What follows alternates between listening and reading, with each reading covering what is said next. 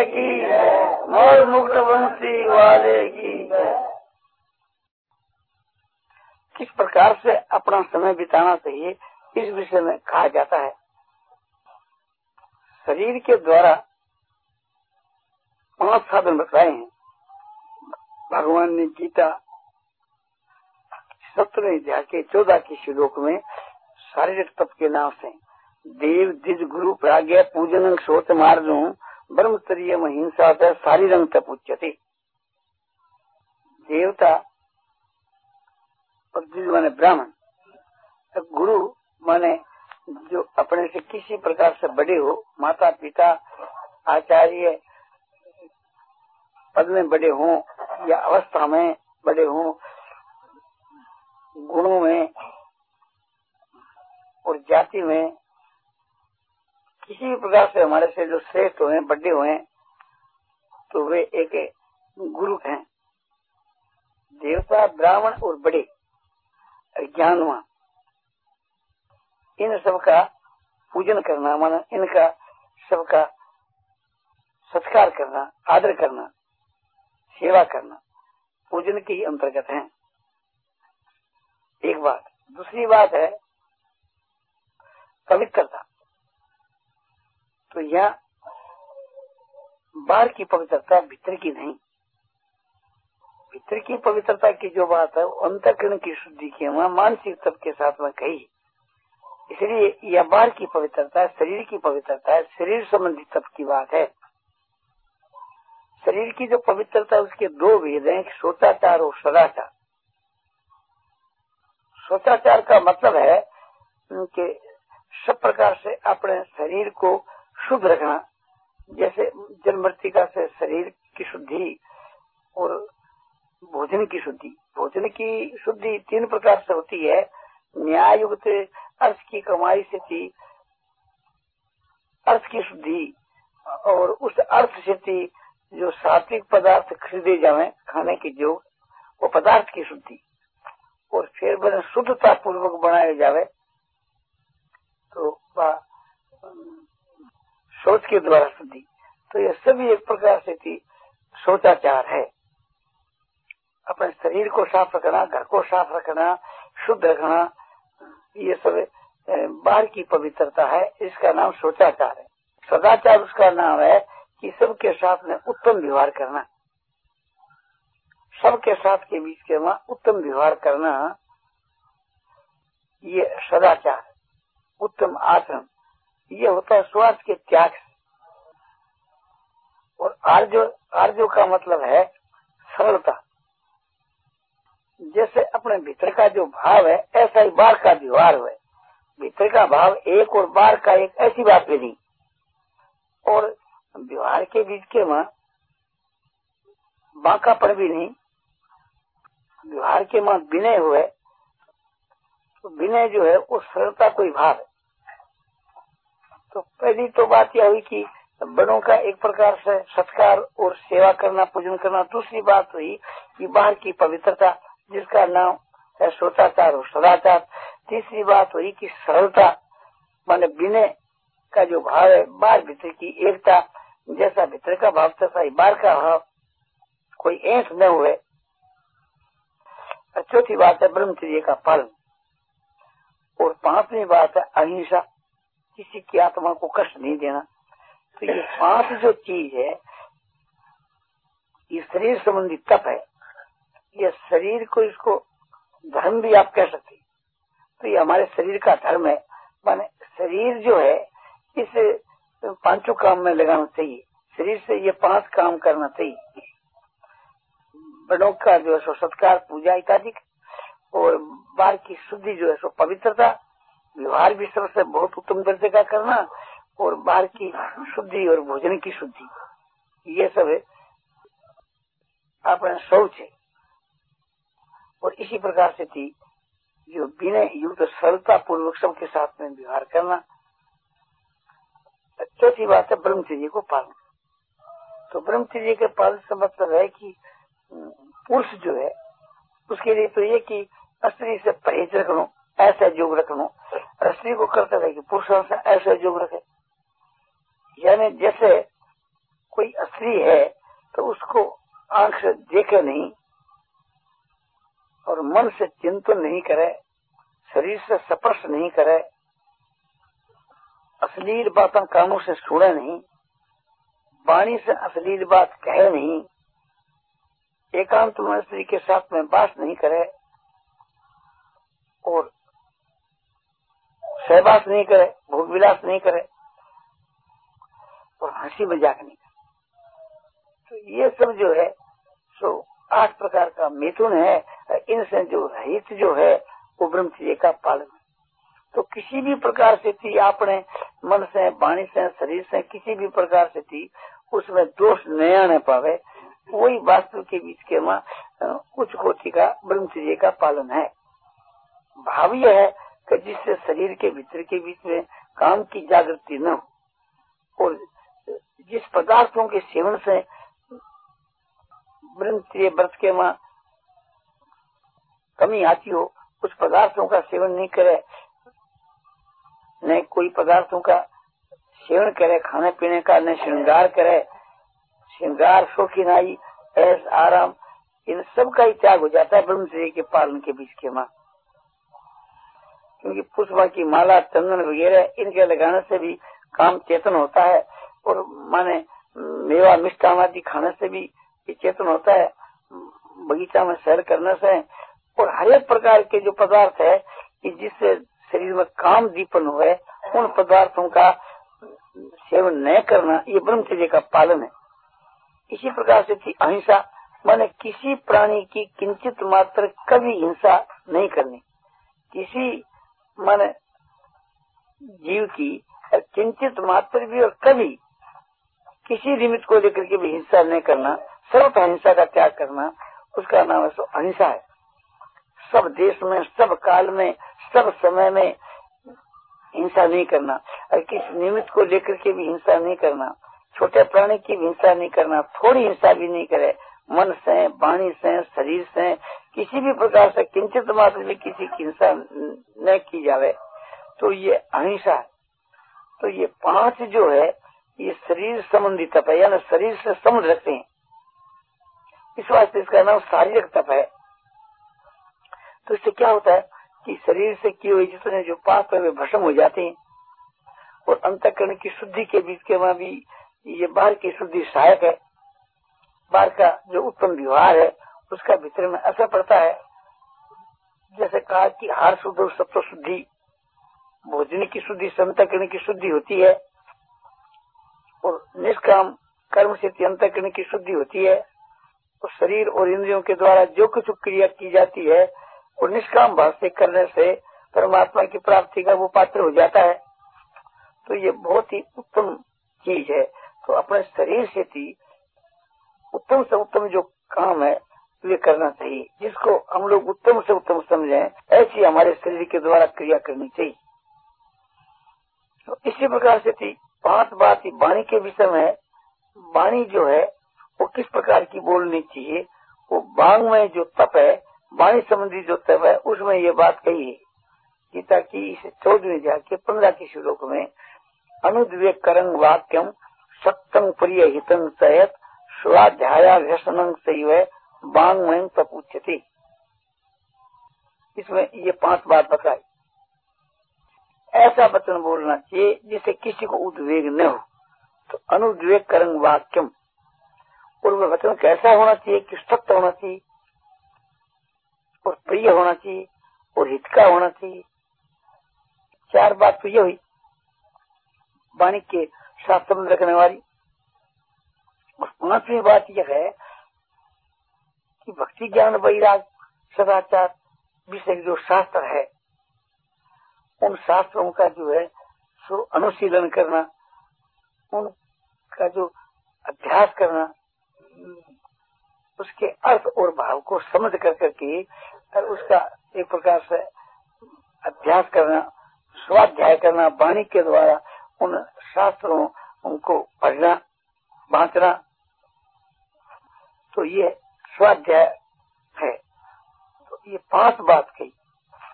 तो वचन ऐसा बोलना चाहिए कि जिसमें किंचित मात्र भी किसी को उद्वेग न हो।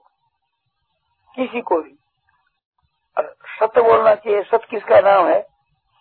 जो बात जैसी सुनी, जैसी देखी, जैसी समझी, उतनी की उतनी उसी रूप के बीच के वहाँ कहना, न बढ़ा करके कहना, न घटा करके कहना। यानी अधिक भी नहीं करे कम भी नहीं करे और मन में कब्ज भी नहीं रखे और चतराई से भी नहीं बोले। तो ऐसा जो वचन है, वो सत्य वचन है। सत्य बोलने वाला जो पुरुष है उसमें जो काम है क्रोध है लोभ है इनका स्वाभाविक त्याग हो जाता है। इसलिए इनके त्याग की अलग बात विशेष रूप से नहीं कही। कैसे हो जाता है कि आदमी जब क्रोध करता है तो क्रोध करने के समय के बीच के वहाँ वाणी पर कंट्रोल नहीं रहता। वो किसी को कहता है तीन दफे तो फिर क्रोध बात कर, देता है कि तुम्हारे को बीस दफे कहा पचास दफे कहा तुम ध्यान नहीं दिया। बीस से पचास कहा नहीं। तो बेग मार कर देता है तो उसको क्रोध छोड़ना ही पड़ता है। और वो किसी की निंदा स्तुति भी फिर नहीं करता, क्योंकि निंदा के वहाँ अधिक निंदा की जाती है, स्तुति में अधिक स्तुति की जाती है। तो इसलिए निंदा स्तुति भी छोड़ देता है। और लोभ के बसीभूत हुआ पुरुष लोभ में आकर के झूठ, कपट करता है तो इससे उसकी वाणी के ऊपर कंट्रोल नहीं रहता। और कामी जो व्यवचारी पुरुष है तो वो तो झूठ बोलता ही है। तो इसलिए समझना चाहिए कि सत्य का नियम पालन करने से भी ये सब दोष भी उससे हट जाते तो सत्य की बड़ी महिमा शास्त्रों में गाई कि सत्य बरोबर तप नहीं, झूठ बरोबर पाप, जाके हृदय साथ है, ताके हृदय आप। सत्य होकर के भी वचन प्रिय होने चाहिए। मनु जी कहते हैं कि सत्तंग बुरियात प्रियंग बुरियात, न बुरियात सत्य में प्रियम, अनितंग न प्रियंग बुरियात, देश धर्म सनातन। कि सत्य वचन बोलना चाहिए और प्रिय वचन बोलना चाहिए। अप्रिय हो और सत्य हो तो ऐसा वचन नहीं बोलना चाहिए। और मिथ्या हो और प्यारा हुए तो ऐसा भी नहीं बोलना चाहिए। ये सनातन धर्म है। ये मनुज ने कहा है। एक इस पर छोटी सी कहानी है। एक पंडित था उसका जो लड़का है, वो बड़ा बदमाश था। उसमें सारे अवगुण थे। झूठ, कपट, चोरी, बेईमानी व्यविचार जुआ खेलना, मांस खाना, मदरा पीना, जितनी बुराई सब उसके में थी तो उसका पिता मरने लगा तो रोने लगा। लड़के ने पूछा, आप क्यों रोते हो? कि तुझको देख के रोता हूँ कि तेरे में कितने अवगुण है, जिसकी कोई सीमा नहीं तो तेरा कैसे सुधार होगा? बोला, पिताजी, आपका कहना बहुत ठीक है, किंतु मैं अपने स्वभाव के लिए लाचार हूँ। मेरे से ये बात छूटती नहीं। विचार के द्वारा मैं भी छोड़ना चाहता हूँ, किंतु मेरे बस की बात नहीं है। आप कोई एक बात मुझको फरमा दो तो उसका मैं किसी भी प्रकार से त्याग कर दूँगा। तो बोले, तुम आज से सत्य वचन बोलो। बोले, मैं आपके सामने प्रतिज्ञा करता हूँ, सत्य बोलूँगा, चाहे जो भी कुछ हो। तो उसने सत्य बोलना आरंभ कर दिया। पिताजी सो मर गए। पिताजी के मरने के बाद उसमें जो दुर्गुण तो थे ही, एक दिन की बात है कि वे कलार के यहाँ से आ रहे थे। किसी सज्जन ने पूछा, क्यों जी, आप कहाँ गए थे? बोले, मैं कलाड़ के यहाँ गया था। क्यों कि मैं मदरा पीने की अरे राम राम राम वो मदरा पीता है। बोले हाँ बोले कब से? बोले पिताजी के थकाई। ये बात तो कोई भी नहीं जानता था कि तू तो ऐसा करता है। तुम्हारी बुराई तो हमने सुनी तो पर ये यहाँ तक नहीं सुनी कि पंडित का लड़का हो कि मदरा पीता है। ठीक ठीक ठीक ये तो बड़ा छोटा काम। थोड़ा दिन के बाद एक दिन कोई बेसा के यहाँ से आ रहा है बोलो, किसी रास्ते में किसी ने पूछा, कहाँ गए थे? बोले, बेस आ गया अरे, राम राम, तुम बेसा कहना चाहता है? ये तो तुम्हारा बड़ा बुरा है। सबसे बोले, पिताजी का थका सही। अब प्रचार शहर के बीच के ये मदरा पीता है बेसंग यहाँ जाता है। तो लोगों ने कहा भी इसको अपने दुकान पर मत आने दो, घर पर मत आने दो। लड़कों की संगत तो मत कर, करने दो। तो इस प्रकार से थी। कंट्रोल होने लगा। ऐसे ही कसाई के यहाँ से आ रहा है, बोले, कहाँ गया था? बोले, कसाई के यहाँ। बोले, वहाँ क्यों गया था? बोले, मांस खाने गया बोले तो मांस भी खाता है? बड़ी गड़बड़ बात है। तो इसका और प्रचार हुआ। एक दिन जुआ खेल कर आता बोले, कहा गए तो बोले, जुआ खेल नहीं थे कौन कौन जुआरी थे? बोले, ये। होती खोटी बात है। तो बहुत से ऐप हो जाने के कारण से थी और सब लोग उसे घृणा करने लगे। और उसको कोई भी अपने दुकान पर या घर पर या पास में नहीं आने देते। अपने बच्चों के पास में, स्कूल के वहाँ भी उसको जाना बंद कर दिया। और उसको न तो उधारा मिले, न मांगे मिले। इतनी मुश्किल होगी कि एक प्रकार से उसका जीवन निर्वाह होना कठिन हो गया। उससे अब क्या उपाय करूँ? फिर अब जब चोरी करो तो एक राजा के यहाँ चोरी करने के वास्ते हो गए के बीच के वहाँ पहरेदार थे। उन्होंने पूछा चौकीदारों ने कहा जाता है? कौन है? बोले, चोर है। बोले, कहा जाते हो? राजा साहब के महल में। बोले, रात के समय में। क्यों? बोले, चोरी करने। पहरेदारों ने सोचा कि चोर जो आता है तो इस रूप में नहीं आता है। ये तो मज़ाक करता है। कोई राजा का दोस्त है। इस प्रकार से कोई छोड़ जाता है चोरी करने आदमी। वो चला गया। आगे जाकर देखे तो राजा और रानी सुते हुए थे और उनका जो चंद्रहार है कोई नौ लाख रुपयों का, वो वहाँ हीरो का एक रकम से मानी का हाथ टंगा हुआ था, उसको लेकर के जेब में डाल दिया और वापिस आया। फिर पहले पूछा कि कौन है? बोले, चोर है। जो कहा गया तो? बोले, राजा साहब के यहाँ। क्या किया? बोले, चोरी किया। किसकी? बोले, चंद्रहार की। तो एक प्रकार से मज़ाक समझा। अपने घर पर चला गया। प्रातःकाल राजा उठे, रानी उठी, बोली चंद्रहार यहाँ खुशी का टंगा था। तो लग रहा है, क्या बात है? अरे दारों को बुलाया अरे, कोई रात में कोई आदमी आया था, मेरे साथ एक आदमी आया था? तो आज ये सारी बात बतला दी राजा बोले, मूर्खो, इस प्रकार से उसको जाने क्यों दिया? बोले, महाराज, हम तो कोई आपका मित्र समझा रात के समय में, आपके महल में, समझो कि एक निध जाता है, हम क्या समझे, कोई चोर ऐसा आता है राजा ने सोचा कि जो इतना सत्य आदमी है तो अभी झूठ नहीं बोलेगा। शहर के सब आदमियों को निमंत्रण दिया और राजा स्वयं डोडी पर बैठ करके और एक एक आदमी जो निकलता है उसको पूछते हैं, भाई, तुम्हारा क्या काम है? कोई कहता है, मैं व्यापार करता हूँ। कोई कहता है, दलाली करता हूँ। कोई कछु कोई कछु कहने लगा। और वो जब आया, उसको पूछा तो मैं सो आजकल क्या करते बोलो? आजकल चोरी करता हूँ। इधर में किसके किया बोले आपके यहाँ किया। किस चीज़ की बोले चंद्रहार की तो बोले, तुम इस प्रकार से सच नहीं बोलता है, चोरी करता है, वो चोरी कैसे हजम होगी? मैं प्रतिज्ञा कर दू क्या? पिता के सामने की सत्य बोलूँगा। तो चोरी तुमको क्यों करनी पड़ी? कि शहर में मेरा कोई विश्वास नहीं करता। तो न तो मांगा मिलता है, न उधारा मिलता है तो क्या करूँ? राजा ने कहा, जब चंद्रहार ले आओ तो ले दिया। तो बोले, अब मैं तुम्हारे को अपने यहाँ काम पर रख लू। तो एक प्रकार से तुम करोगे? बोले, ज़रूर करूँगा। तो तुमने ये प्रतिज्ञा क्यों की? तो उन्हें सब बात बतला दी। और तुम्हारे में क्या क्या आब है? बोले, ये सब ऐब है। तो जब तुम हमारे यहाँ नौकरी करोगे तो भैया, सब ऐब तो तुमको छोड़ने पड़ेंगे। उसने देखा कि भाई, निर्वाह होना मुश्किल हो गया। बोले, हम छोड़ देंगे आज तो नहीं करेंगे। तो ने विश्वास कर लिया, उसको हकम बना दिया।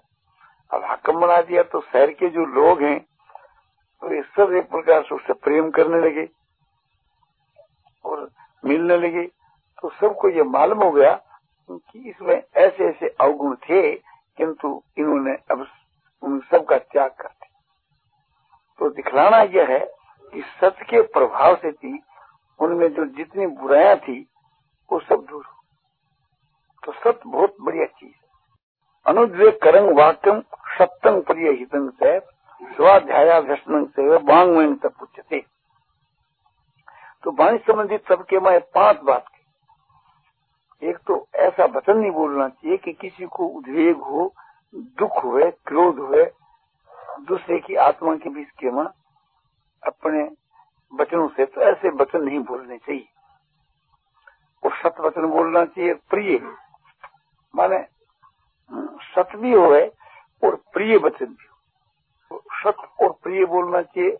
यदि सत्य और प्रिय नहीं हो तो और प्रिय और सत्य नहीं हो तो बोले मौन रहना चाहिए। यदि मित भाषी बनना चाहिए।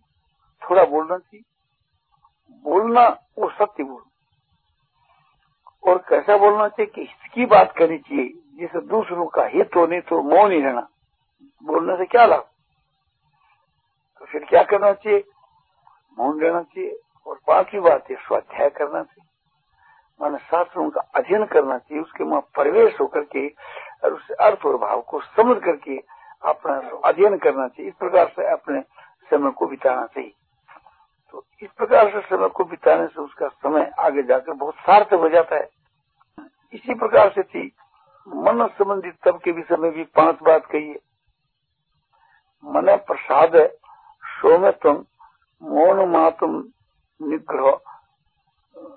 भाव संशुद्ध तपो मानस मुच्यते ये मन संबंधी तप है, यानी मानसिक तप है। ये मन का एक प्रकार से, चाहे धर्म को तप के नाम से धर्म की व्याख्या की है। तो मन प्रसाद है। हर वक्त को प्रसन्न रखना चाहिए। तो किस बात को लेकर के हर वक्त को हम प्रसन्न रखें?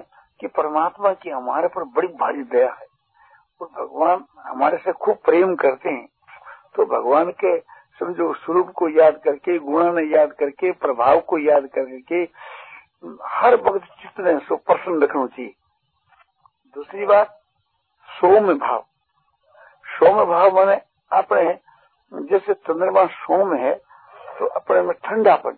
मिजाज जो है सो बहुत ही शांति युक्त शीतल मिजाज रखना चाहिए। मौनम। माने मन का मौन यह है कि मन का मन का दो भी रहता है कि एक तो संकल्प विकल्प से रही तो है तो वो मन को मौन है।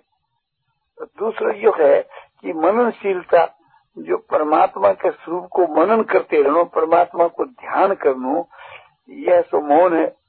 और आत्म निग्रह, आत्मा मन अंतकरण, मन और बुद्धि है, इनको अपने काबू में करना और भाव की अच्छी प्रकार से पवित्रता, अंतकरण की पवित्रता, अंतकरण के माँ जितने हमारे जो दोष हैं, उन सब दोषों से रहित होना अंतकरण के वहाँ अनेक प्रकार के दोष भरे हुए हैं।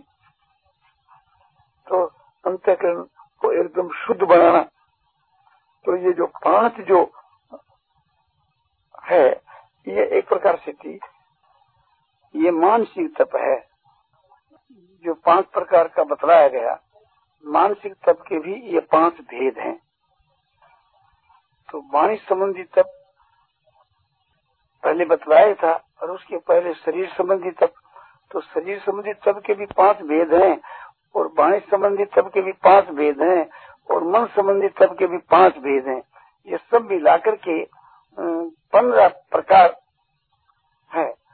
तो इस प्रकार से मन और वाणी और शरीर का तप करने से थी सब दोषों का नाश होकर के और आत्मा पवित्र हो जाती है। और परमात्मा की प्राप्ति के लिए वो योग हो जाता है।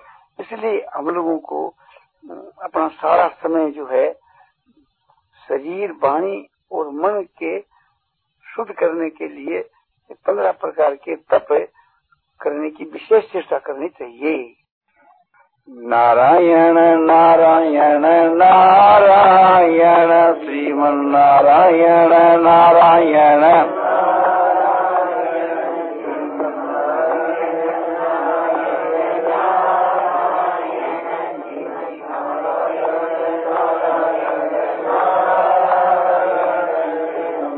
श्यावर रामचंद्र की जय। मोर मुठ बंसी वाले की जय।